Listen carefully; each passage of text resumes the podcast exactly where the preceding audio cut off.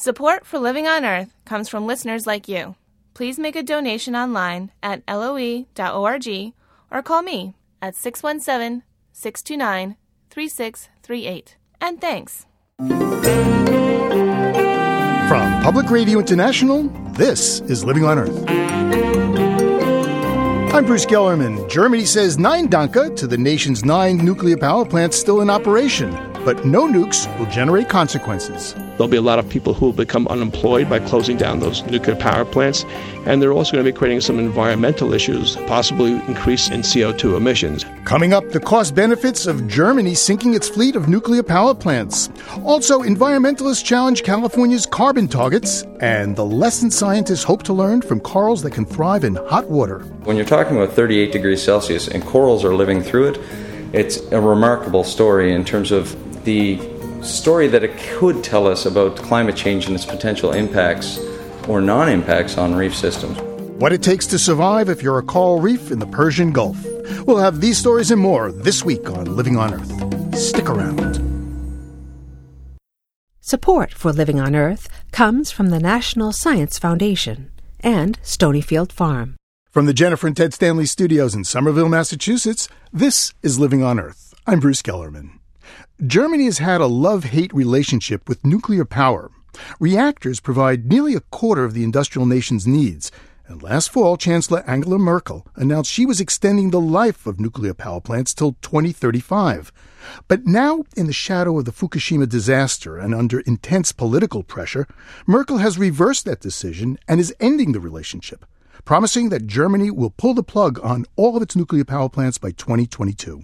For reaction, we turn to Chris Gadomski, lead nuclear analyst at Bloomberg New Energy Finance. Quite frankly, uh, I'm not surprised at uh, the decision to go ahead and do this. Given the environmental interests and uh, concerns of the German population, they have decided that uh, this is the way that they want to go forward. It's a very exciting time for the German people. Yeah, I guess uh, the Green Movement is very strong there. Right after the Fukushima disaster, uh, there were a quarter of a million people marching to demand the nuclear power be shut down. Absolutely right. This is not surprising that when you have such a dramatic and terrible event as happened in Fukushima, that those people became increasingly concerned and have tried to go ahead and, and develop a strategy that would allow them to go forward without nuclear power. And it relies very heavily on development of renewable energy and a large deployment and commitment to uh, solar power. Germany has a huge amount of offshore wind and wind on land, and they're planning a lot more solar, actually. It's very interesting that Germans really are responsible for the tremendous global surge in solar power installations by introducing a feed in tariff, which provided those individuals and those corporations in Germany with very attractive tariffs for, for selling the solar to the government. They have 17 nuclear power plants in Germany. I guess they shut down seven after Fukushima, and that leaves 10 nuclear power plants. Can they make that type of energy up using renewable energy resources? Well, in addition to their emphasis on developing renewable energy technologies, the country is advocating a significant decrease in the amount of energy consumption by 28 percent they're also going to have to go ahead and additionally import electricity from surrounding countries. Ironically, the electricity that would come from surrounding countries would be dirty coal from Poland, uh, nuclear power from France, and perhaps nuclear power from the Czech Republic. So, does that mean that uh, inevitably there's going to be more CO2, greenhouse gases in the atmosphere? I think that that's a fair assumption that if you're going to eliminate 20 gigawatts of nuclear power, which produces electricity without any carbon, and you replace them with a percentage of, uh, of fossil fuels, that it's going to be a net increase in CO2 emissions. Greenpeace says that Germany can actually shut down all of its nukes within four years and have no brownouts, no blackouts, and not increase in the long run the amount of CO2 going in the air. Well, that must be Greenpeace's opinion. I've talked to other people who sort of dispute that and anticipate that there'll be problems in the near term keeping the country cool this summer. Germany is a big industrial economy, and so it's going to require a lot of very dense energy capacity to go ahead and power that and keep it uh, going. So I hope that the Greenpeace is right. Uh, I'm a little bit skeptical that it will actually accomplish that, but it's part of my job as an analyst to look carefully at the numbers and see what I think. It's hard to believe that Germany would make this kind of decision thinking it was going to jeopardize uh, their industrial society. when you look at something like this, you need to sort of examine the uh, decision through what I call a steep analysis. And the steep analysis means looking at the social, technological, economic, environmental, and political components of the decision. In making those decisions, however, they're created some additional environmental and economic problems the price of electricity is one of the highest it is in Europe, and we had forecast that it would increase it by 6% just as a result of closing down the seven nuclear power plants, and that further closure of nuclear power plants would also add to the cost of electricity. There'll be a lot of people who will become unemployed by closing down those nuclear power plants, and they're also going to be creating some environmental issues, possibly increase in CO2 emissions. Are the German people going to, uh, you know, ante up? Well, apparently, it's it's again, where do the priorities of the German people lie? Do the German priorities lie in spending less money for electricity, or in going green and doing away with nuclear? Apparently, public support is very favorable in Germany for the decision. So apparently, we can conclude then that they're more concerned with going forward in a green, um, non-nuclear way than with uh, spending less money for electricity we did a survey of um, those countries which had nuclear power and planning nuclear power in the immediate wake following Fukushima disaster, and we saw, by and large, most of the countries were going to maintain and stay the course. However, as this situation in Fukushima continues to be more messy and continues to drag on, we're seeing support for nuclear power starting to erode. What about the United States? Well, the United States is a very, very surprising case. Most people don't realize that there are five nuclear power plants already under construction in the United States. And we had forecast in the immediate wake of um, Fukushima that five of those nuclear power plants will be completed by 2020 how successful those plants are completed, i.e., on budget, on schedule, will sort of suggest whether or not there'll be additional second wave of nuclear power plants under construction in the United States. Well, Chris, thank you very much. I really appreciate it. Well, it's a pleasure having the opportunity to chat, and uh, I wish the Germans the best of luck going forward and hope that uh, they're very successful with the renewable energy future. Chris Gadomski is lead nuclear analyst at Bloomberg New Energy Finance.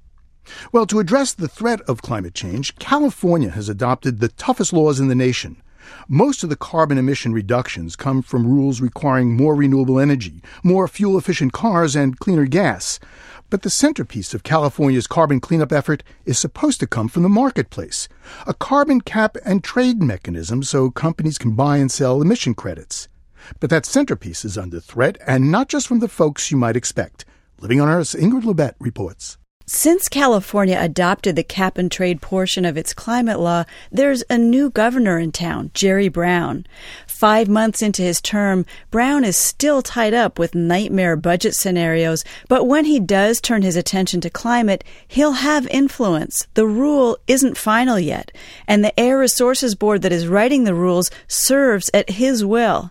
Bill Magavern, director of Sierra Club California, hopes the governor will use his broad discretion there's no reason why the past hand of Arnold Schwarzenegger needs to continue to guide California's global warming policy. The Sierra Club has two main gripes with cap and trade the way it's written. In the early years of the market, supposed to begin next January, most of the allowances are to be given away to businesses, not sold. The Sierra Club says Brown could recast the model by charging for these permits. You have a windfall for big oil companies who are already making billions and billions of dollars in profits. So, at a time when the state is broke, why would we be giving money away to oil companies? The second issue concerns what happens when a business decides it cannot afford in a given year to make improvements that lower emissions. The business can, of course, purchase allowances from other companies, but they have another option Magavern considers a major loophole. They can also purchase allowances from timber firms who grow trees, sequestering carbon in forests. Logging companies could clear cut forests in California and then replant them and say that they were offsetting carbon pollution, which would be the wrong thing for the climate and definitely the wrong thing for California's forests and streams and habitat. The group that wrote the rule sees it differently. It's maximizing carbon in the forest, not conservation, that's the goal. And the chief of the California Air Resources Board says there won't be any reward for clear cutting. There are other critiques that come from grassroots environmental groups. They've long worked to restrict cap and trade. Angela Johnson Meszaros represents several mostly small groups of residents who live close to heavy industry.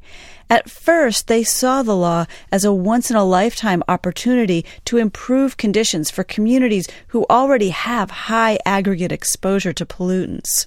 It is the place where the interests that I care about are overlapping with the interests of what the mainstream environmental community is caring about. The impacts of fossil fuel, from extraction to refining to use to disposal, are a key part of the negative impacts in a lot of the communities that I care about. And if people want to address fossil fuel usage because they're concerned about carbon, I'm all for it. 33 million Californians live with unhealthy air. In most places, the air is improving, but pollution is still severe in the Los Angeles basin and other places. Large plants like power plants and refineries are responsible for 40% of the pollution. Since things you do to reduce carbon dioxide emissions tend to reduce the dangerous pollutants as well, Johnson was hopeful that the climate law would mean no new plants in poor neighborhoods and maybe that existing plants would have cleaner smokestacks. The way it actually rolled out was we're not going to actually change the way we make and use energy in dealing with the climate crisis. We're not going to focus on how are we going to change our energy mix. We're just going to keep siting fossil fuel power plants. So the residents sued the state of California, saying it hadn't followed its own environmental impact law. A Superior Court judge agreed and ordered the state to stop work on cap and trade while it shows how it arrived at its decisions but it's unclear what effect the court order has. The Air Board says it hasn't stopped working on anything and is appealing. Stanley Young at the Air Resources Board defends the agency and says the lawsuit leaves the wrong impression. We have worked hard to clean up the major sources of pollution in those communities, uh, many of which are down in the ports. We're cleaning up the diesel trucks, the diesel engines, the port equipment, we're cleaning up railroads and rail yards. So we are working hard to address the concerns of low income communities. Firms that represent industry are closely watching these challenges. John Costantino now works for Manatt, one of those firms. But four years ago, he found himself in a key place at a key moment. California had passed its climate change law. Part of his job was to staff up the new climate division at the Air Resources Board. I was one of the first three hires, and I had the title of Manager of Climate Change Planning. He also had to oversee the creation of the gigantic plan that spelled out how the eighth largest economy in the world would ratchet down on carbon. Costantino says capping carbon and allowing the largest emitters to trade really is the best plan. Without cap and trade, AB 32 is what California's been doing for 30 years energy efficiency, cleaner cars, more efficient houses. And so the reason cap and trade is important is it was going to be the first time that a economy-wide market-based environmental program was put into place. It brings in banks, it brings in the offset providers. There's a lot more uh, investment and interest. It really widens the field of people who care about this program. If Costantino sounds like he's talking about a program that's dead, he doesn't mean to. He believes it's very much alive. It is strictly a timing issue, and as long as ARB can get the work done this summer to finalize the regulation by fall, then the program will start up maybe January, maybe slightly delayed. And if it's only a delay, heavy industry can continue to plan for the carbon constrained California they'd begun to expect. For Living on Earth, I'm Ingrid Lobet in Los Angeles.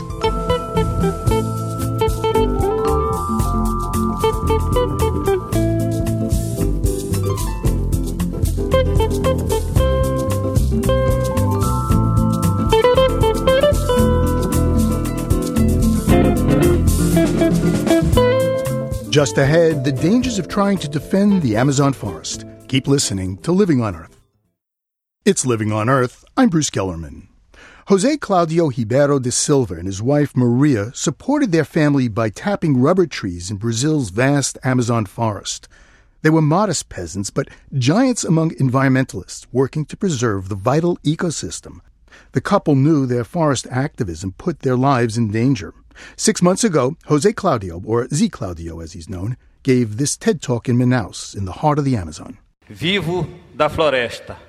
Protejo ela de todo jeito. Por isso, I live from the forest, and I will protect her by any means. For this, I may have a bullet in my head at any time. I stand up, I denounce the loggers, and for this, they think I cannot exist. I can be here today, talking with you, and a month from now, you know what could happen to me. Disappeared. On May 24th, Zé Claudio and his wife Maria were murdered. Christian Poirier is Brazil Program Coordinator for Amazon Watch. Zé Claudio was gunned down in the eastern Amazonian state of Pará. He was gunned down because of his work to protect the forest, the forest he depends on for his survival. Do they know who did it? They believe it was two assassins who uh, came up alongside he and his wife. They found uh, 15 shell casings on the, the area where he was murdered. Uh, they were on their motorcycles at the time. And the assassins actually cut off the ear of both he and his wife to take these uh, items back to the people who hired them. So it was a contract killing? Definitely. And, and just a few days after they were murdered, another environmental activist was murdered in the uh, western state of Rondônia in Brazil. There was uh, there were two murders actually. There was one high-profile leader of the Corumbiara farmers movement, um, Rondônia Adelino Ramos, and another farmer who was allied with Zé Claudio and his wife, Erenilton Pereira, who was murdered in Pará, all in the space of uh, four days. They were all environmental activists. The government, the federal government, has announced a special investigation, but it has an awful track record in terms of both preventing uh, assassinations in this part of the Amazon and finding out who did it. Indeed. Of the 1,150 activists like Zé Claudio and Chico Mendes before him who have been killed in the Amazon since 1988, uh, fewer than 100 of these cases have gone to court. Of these 100 cases, only about 80 of the hired gunmen have been convicted, and 15 of the men who hired them have been found guilty. But of those 15, only one is serving a sentence today, and this is the man who was responsible for ordering the slaying of Dorothy Stang, the American nun who fought to protect the forests in the state of Pará. I've been to this area. It's it's a vast frontier, and it's kind of like the Wild West. In fact, yes, there's even a word in Portuguese, faroeste. You know, they, they use that same sort of terminology to talk about this lawless region. I would say that this is, we could consider this a full fledged assault on the Amazon and its protectors.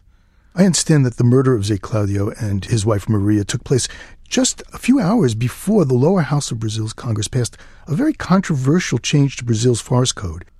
I would definitely say that this was not a coincidence, that the murder of these activists, these forest guardians, um, coming on the same day as a massive weakening to Brazil's forestry code, sends a signal to all those who are trying to protect the forest that they will be met with the same level of violence and impunity the change to the forestry code is quite significant.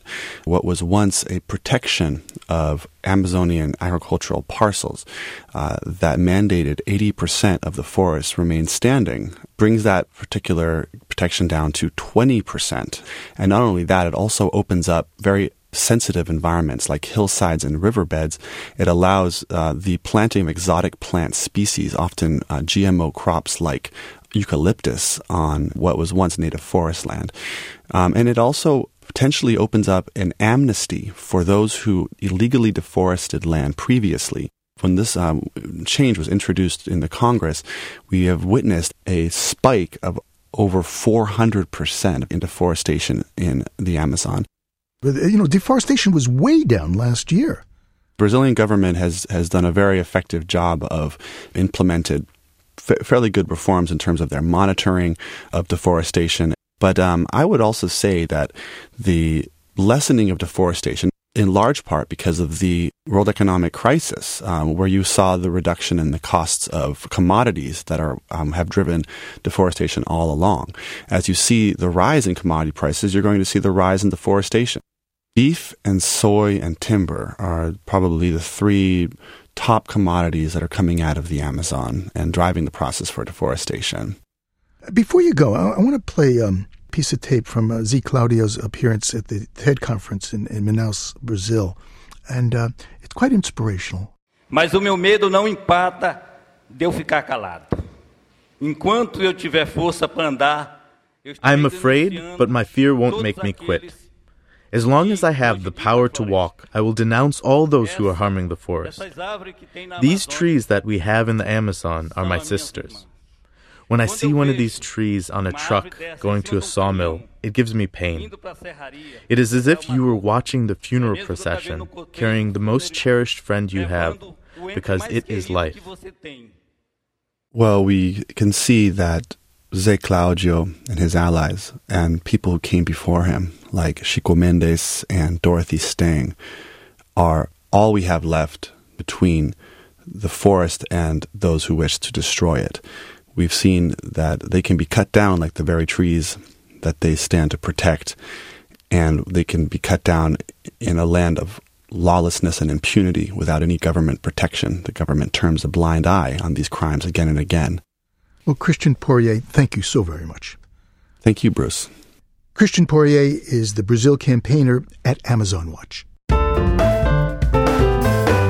Midwest farmers have a saying their corn should be knee high by the 4th of July to ensure a good crop come harvest time. Well, farmers in Ohio and Indiana will have to be very short for that old saying to come true this year.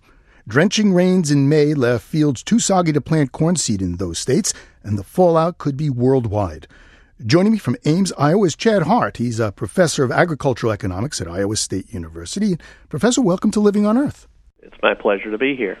So, the saying about uh, corn being knee high, is that true? Uh, sort of true. Actually, now they'd like it to be even taller. They want it to be even taller. How is it in Ohio and Indiana now? Well, in Ohio and Indiana right now, the problem is actually getting the seed in the ground. We've had uh, significant weather problems, delays, and when the fields are too soggy, you can't get the tractors out there to plant the crop. They are well behind what they'd normally like to see planted. And we're talking about field corn here, we should say. This is not sweet corn on the cob.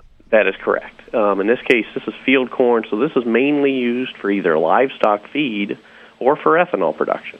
So, in Ohio and Indiana, at what point is it too late to plant corn for the season? Well, it depends. You know, agronomically, by the plant itself, they could still be planting into June.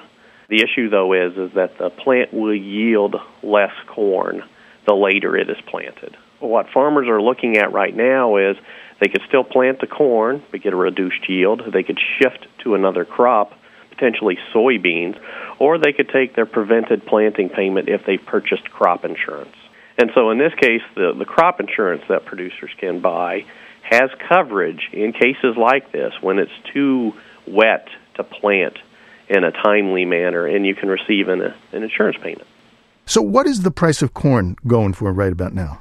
For the crop that's being planted right now, it's being priced in the $6.50 to $7 per bushel range. The record is almost $8, and so we're about a dollar off that, but historically, we're more used to 250 to $3 per bushel. Whoa.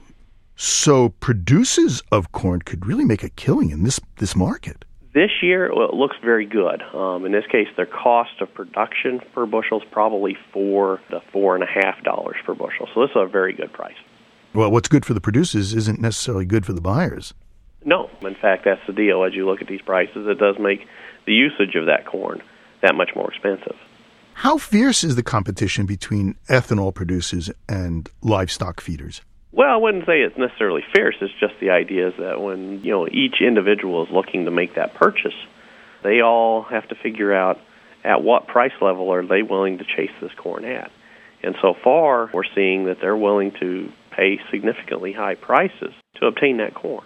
How does this translate to food prices for well, for me? For food prices for us, it does have an impact. Arguably, with the corn, it does take some time for that impact to occur since it's a feed for our cattle, our hogs, our chickens, eventually these higher corn prices are higher feed costs, which show up as higher livestock prices, which eventually show up as higher meat prices. But when we look at the overall cost of the farm products going into our food, it's actually still relatively small. About for every dollar that you spend at the grocery store, 15 to 16 cents is what's going back to pay for the farm product in that food. The United States is, is the world's number one uh, producer of, of corn? Yes, we are. We produce about 40% of all the corn worldwide. So, what happens here really does make a difference in the rest of the world. It does. When you look at corn trade throughout the world, as I say, we're 40% of the production, but we're roughly two thirds of all the corn that's traded between countries throughout the world. So we've got these soggy fields in Ohio, and uh, in China and Europe, they have droughts. And since this is an international market for corn, how's this going to play out worldwide?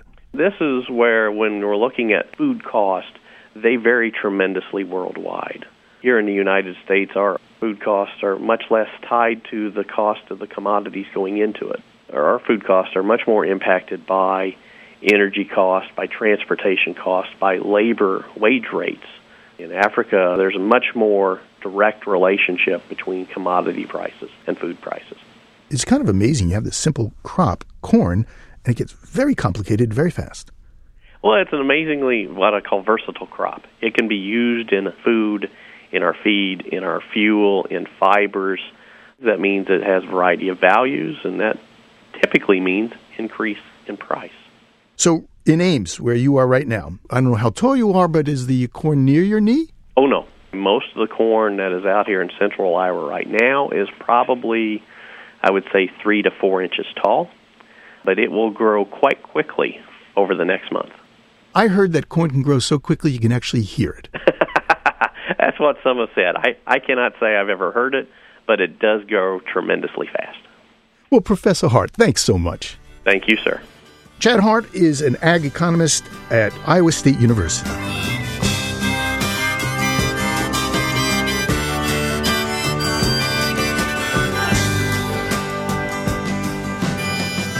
If you were a coral reef, you couldn't find a harsher environment than the Persian Gulf. Surface water temperatures can reach near 90 degrees, and there's the world's saltiest seawater and intense coastal construction. No wonder an estimated 70% of all reefs in the Persian Gulf have died, and the remaining 30% are on the brink. But scientists believe those tenacious reefs that do remain may hold a valuable secret. Reporter Ken Shulman traveled to Abu Dhabi capital of the United Arab Emirates, to learn more. A 16 foot whaler carrying a team of divers plows through the choppy waters off Saadiyat Island, a sandy man made landmass just north of Abu Dhabi City.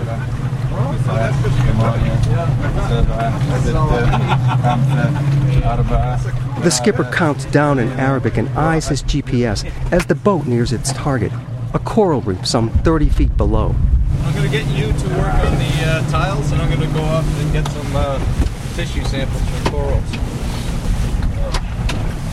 It is cold. John Burt is a marine biologist at New York University's campus in Abu Dhabi. He and his team from the Environmental Agency of Abu Dhabi make quarterly visits to 10 reefs off the emirate. They want to chart the health of the corals here. But unlike reefs in other parts of the world, these corals have never had a checkup they were never really properly documented. So part of what we're doing here is, is setting up a, a, baseline, figuring out what the conditions are of reefs here now, so that we can go back and look at them every three, five, ten years and then find out are they improving, are they in decline, um, and identifying what are the potential causes of those changes. If you dive or snorkel or just watch Animal Planet, you know how vital coral reefs are. They cover less than one tenth of 1% of the ocean floor but they host more than 25% of all marine species. In a healthy reef, the bright blue, green, and red hues come from a type of algae called zooxanthellae. These algae live in symbiosis with the coral. Through photosynthesis, they transform carbon into tasty sugars for their host. The corals get fed, the algae get a place to live, and everybody's happy until they start feeling stressed. What happens under stress is that um, due to different um, events and in some cases temperature, the corals actually lose their zooxanthellae or their algae.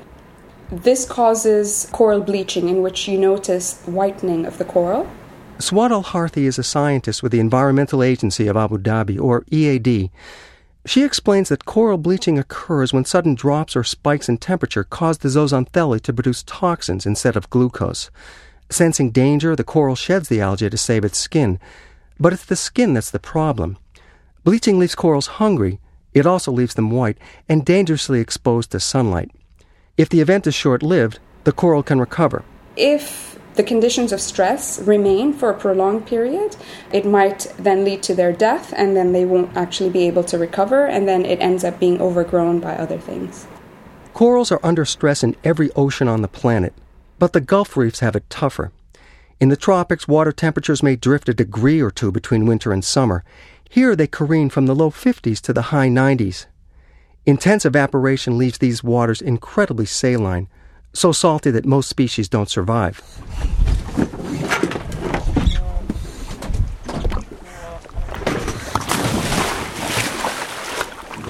One by one, four divers plunge into the wind wrinkled water. Half a mile away on the shore of Saadiyat Island, battalions of construction cranes and earth movers shape the skeleton of what will become Abu Dhabi's cultural center, a cluster of world class museums, resorts, and universities.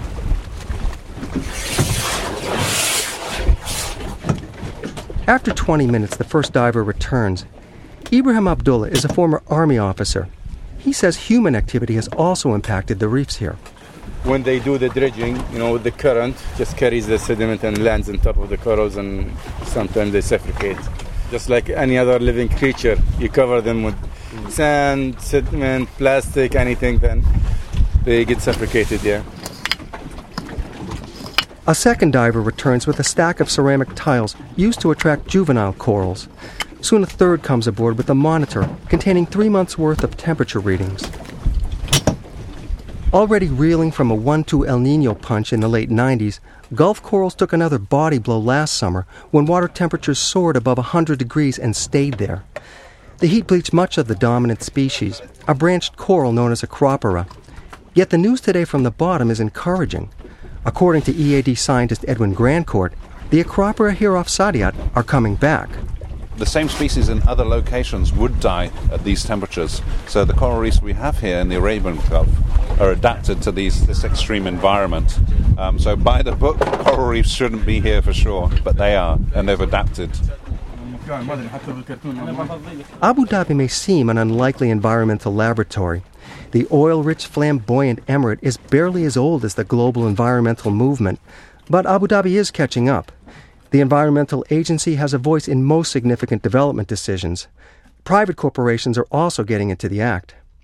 Adil Al is general manager of Dolphin Energy, a natural gas supplier that sponsors the coral research.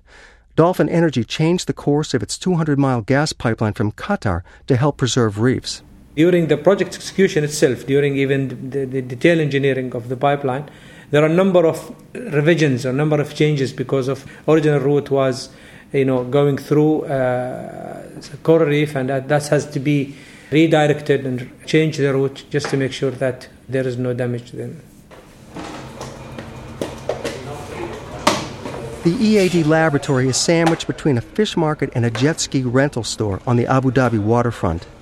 Inside, NYU's John Burt places coral tissue samples from today's dives in plastic jars. Later, he'll inspect each one for size, color, and texture. As corals normally spawn on the full moon, and with the full moon just three days away, he'll also be on the lookout for eggs and sperm. The Canadian born scientist finds the corals in this gulf astonishing a hot bath in your home is 40 degrees Celsius. So when you're talking about 38 degrees Celsius and corals are living through it, it's it's a remarkable story in terms of the story that it could tell us about climate change and its potential impacts or non-impacts on reef systems. The Environmental Agency researchers know that Gulf corals are surviving in conditions that should kill them, but they don't know how or why. The secret might lie in the proteins corals secrete to protect themselves during bleaching, an organic sunscreen in a new long lasting formula. It might be a new chapter in the relationship between corals and their zooxanthellae partners. Whatever the elements, Burt and his colleagues believe the story, when written, could help reefs everywhere survive and prosper. For Living on Earth, I'm Ken Shulman in Abu Dhabi, United Arab Emirates.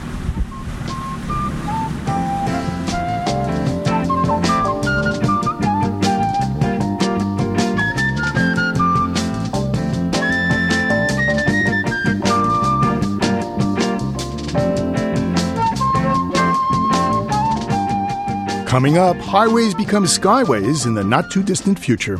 Stay tuned. It's Living on Earth. Support for Living on Earth comes from the Gordon and Betty Moore Foundation and Gilman Ordway for coverage of conservation and environmental change. This is Living on Earth on PRI, Public Radio International. It's Living on Earth. I'm Bruce Gellerman. 2,000 years ago, all roads led to Rome. And while Rome wasn't built in a day, today it might not get built at all. Because roads and riverways no longer dictate where cities are sited. It's the highways in the sky that'll count, according to the authors of a new book, Aerotropolis The Way We'll Live Next. It's by John Kasarda and Greg Lindsay. Greg Lindsay recently talked with Living on Earth's Steve Curwood. So, what is the Aerotropolis? You know, the idea of an aerotropolis is, and it's, you know, it can mean either a city built from scratch if you're China or India, um, or it can sort of apply to the cities we already have, the cities that are more connected globally uh, to the other side of the world than they are to their own hinterlands.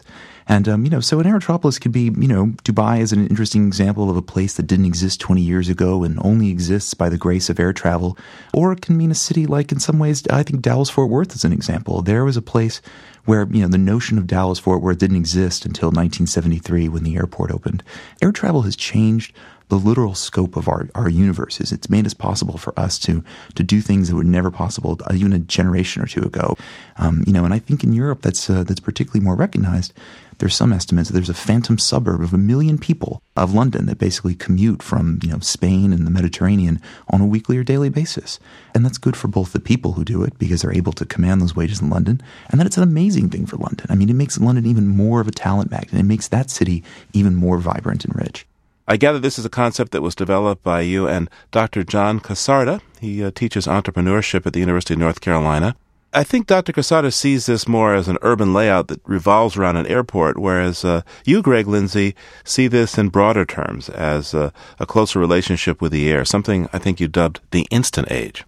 Yeah, I mean, one of the one of the ideas that I wanted to sketch out in the book and sort of take, uh, you know, Dr. Kasarda's views a, a, little more broadly um, was really sort of to sketch out how air travel underlies our daily lives more than we know. I think most people tend to think of air travel as you know, your your annual holiday to Florida or California, um, when really, you know, that air travel has grown over the last thirty or forty years into the mechanism that is globalization. I mean, it's what delivers your iPad to your doorstep from China. It is what sort of, you know, delivers increasing amounts of food from the other side of the world. It is this sort of whole system that has sprung up invisibly uh, in the form of FedEx and UPS and others that really support what we think of as contemporary life. Kasarda's vision of the Aerotropolis is so, you know, so he imagines cities where the airport is, the terminals are at the heart of the city, um, and then you can basically draw rings around it uh, as, as functions that need to be close, like cargo hangars um, or in the inner rings, and then office parks, and then so on and so on. And that's exactly what they're sort of building in the middle of China right now. It's, it's fascinating. Now, Greg, of all the cities that you visited and studied in your research for this book, which one strikes you as the most compelling or perhaps the most meaningful? I would say the most compelling to me was Dubai, and I don't say this in sort of a sense of you know I you know I enjoy it or I endorse it in some ways, but Dubai strikes me as as in many ways the city of the future for good and for bad, and I think Americans should pay very close attention to it. Dubai basically remade itself uh, as the crossroads of what's being called the New Silk Road, the the trade routes that go from China to the Middle East, India, and into Africa. This is sort of the navel of the world on the other side. And I think it has repercussions for all of us because Dubai is a city that would not exist without America, either with because we kept them out, um, and also because uh, our driving habit, our gasoline, basically paid for many of those towers to build. And so by our refusal to engage with all these people on the opposite side of the world following 9-11, we basically left them to forge new connections between each other. And, you know, as I, as I touch upon in the book, you can trace those connections by their air routes. You can see how the Middle East has become a giant global air hub. You can see how these traders are moving back and forth through the region. And um, I think it's something we've missed. Too busy uh, and focused on our McMansions and, uh, and our wars. So, Greg, what do these cities mean for the environment? You know, what about climate? What about uh, peak oil?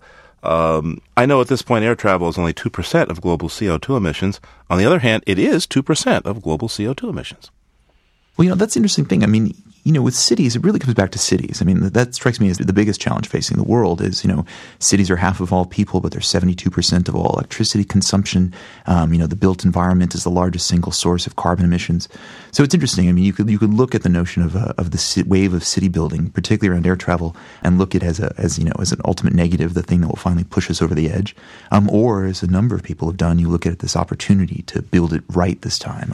Um, but really, it comes back to you know the fact that we are going to sort of double you know the urban footprint of the Earth in the next twenty years, and um, to me, the, the larger question is, you know, when it comes to peak oil and it comes to climate change, is really the notion of globalism itself. Uh, I just read a report by Greenpeace that, uh, you know, the data centers, you know, the kind used by Google and Facebook and everything else, is another 2% of all electricity consumption. Um, and that doesn't count the devices we actually use. So, you know, whenever I read about, you know, or talk to people about, you know, that we need to cut back on flying, we need to cut back on travel, you know, the statistics show historically that the more we communicate, the more we're likely to fly. They're not substitutes, they're complements.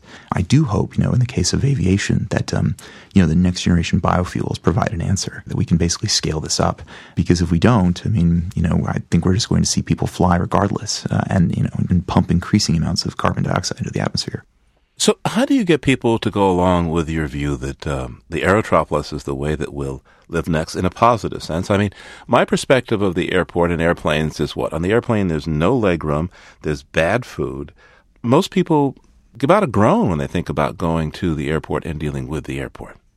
Well, you know, I think I think the comedian Louis C.K. put it best. You know, when he did his classic sketch, you know, everything is amazing and nobody is happy. I mean, you know, you're in a chair in the sky, traveling at 600 miles an hour at 35,000 feet.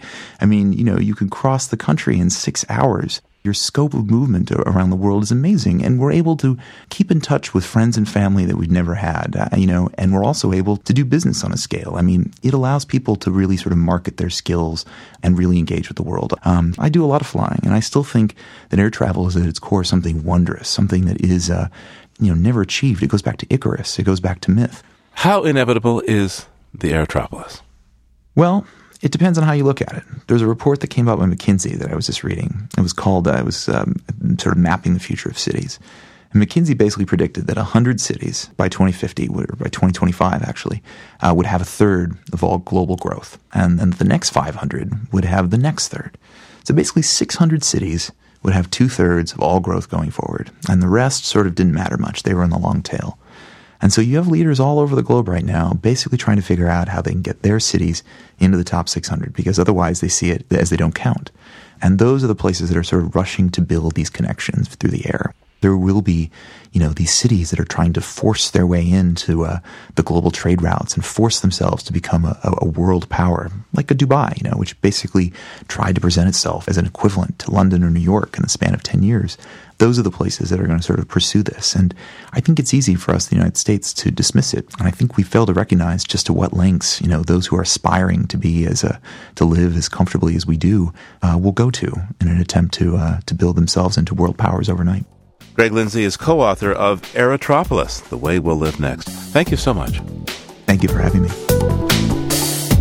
Greg Lindsay talking with Living on Earth Steve Curwood.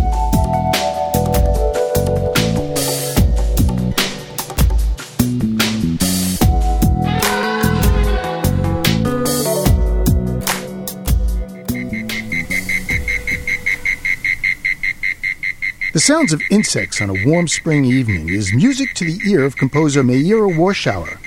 Warshauer's first symphony was inspired by insects and other sounds she heard in the rainforest of Peru and her own backyard in South Carolina. The symphony has just been released on CD. Producer Eileen LeBlanc has this profile of the composer and a composition called Living Breathing Earth.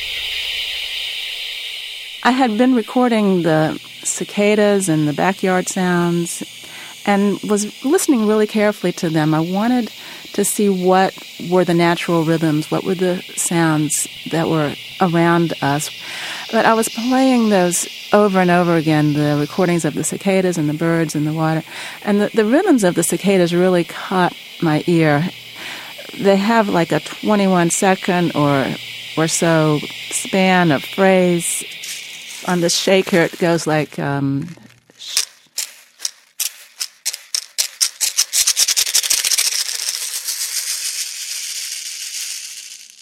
or with my mouth, it's just shh,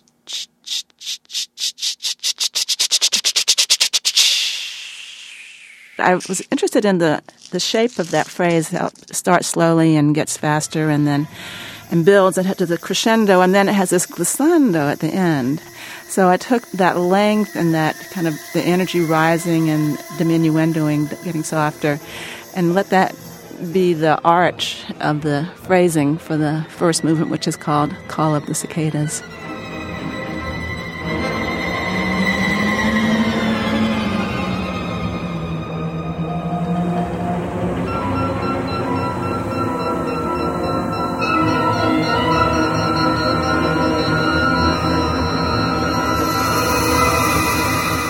actually, I asked myself, what would Mr. Cicada do? What would he sound like if he had a whole orchestra like I have to play? It wouldn't just be high pitches, and it wouldn't just be those rhythms. Well, what would it be? It certainly would be a, a broader um, pitch range from low to high, and so I was able to bring in the basses and the you know, the low brass and but I also wanted to give a sense of the summer air and the humidity and the thickness of that summer heat. And so I had these, I had the oboes and bassoons.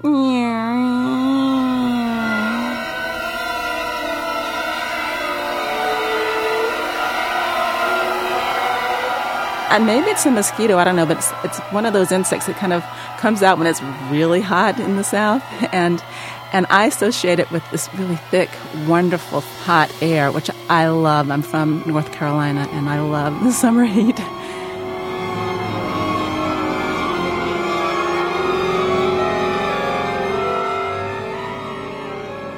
The recordings in Peru were not as dramatic as the ones I had in my backyard.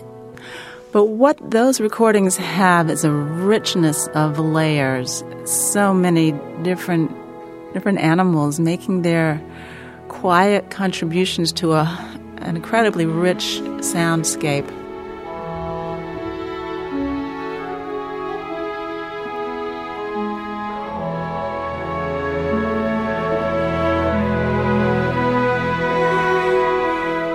My family and I, when we went to Peru, we stayed at a lodge right on the Tahuayo River, and one night we went on a canoe ride down this Tahuayo River. And it was a night with a no moon.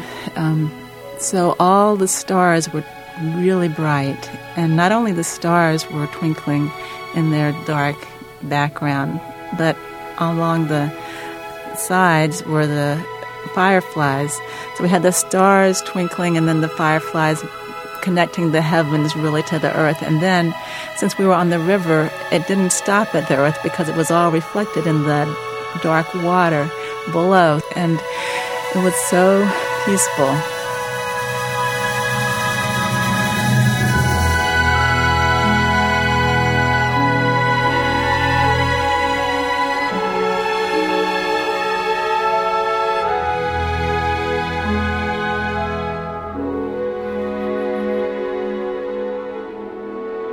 Third movement captures the energy of the butterflies that they're swirling around. The, by the side of the river, there were these yellow butterflies that were in a pattern. And of course, the sun was shining on them and lighting up the water, um, glistening there. And it was really um, kind of a sparkly sounding, but I put it in the strings and just had them move really fast and, and very lightly.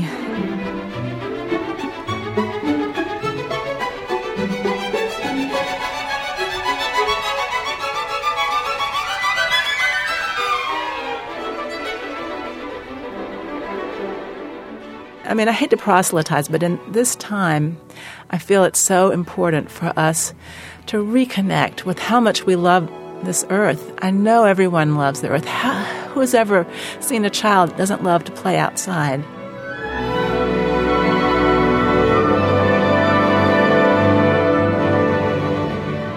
We all come into life loving the earth. And we need to wake up. So I hope this wakes us up. I hope it gives us comfort. I hope it gives us joy. I hope it lulls us to sleep in the second movement. I hope it wakes us up with wings in the third movement. I hope the first movement just makes us want to go outside and listen to all the weird and great stuff that there is. And, and I hope the last movement just inspires us and carries us forward.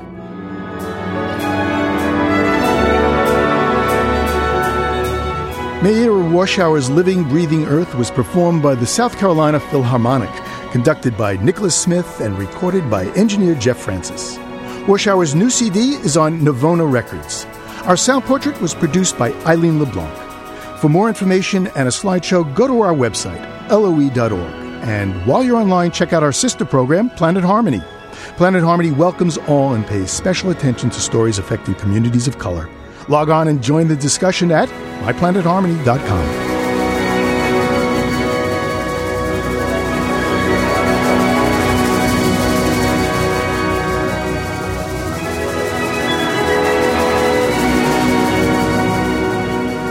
Living on Earth is produced by the World Media Foundation. Our crew includes Bobby Bascomb, Eileen Bolinsky, Helen Palmer, Jessica Lee Smith, Ike Sriskandarajah Mitra Taj, and Jeff Young with help from Sarah Calkins, Gabriela Romano, and Sammy Souza. And we welcome a new intern this week, Anne Marie Singh. Jeff Turton is our technical director. Allison Lirish Dean composed our themes. You can find us anytime at loe.org or on our Facebook page, PRI's Living on Earth. And you can tweet us on Twitter at Living on Earth. That's one word. Steve Curwood is our executive producer. I'm Bruce Gellerman. Thanks for listening. Funding for Living on Earth comes from the National Science Foundation, supporting coverage of emerging science. And Stonyfield Farm, organic yogurt and smoothies. Stonyfield invites you to just eat organic for a day. Details at justeatorganic.com. Support also comes from you, our listeners, the Go Forward Fund, and Pax World Mutual and Exchange Traded Funds, integrating environmental, social, and governance factors into investment analysis and decision making on the web at paxworld.com. Paxworld for tomorrow. PRI, Public Radio International.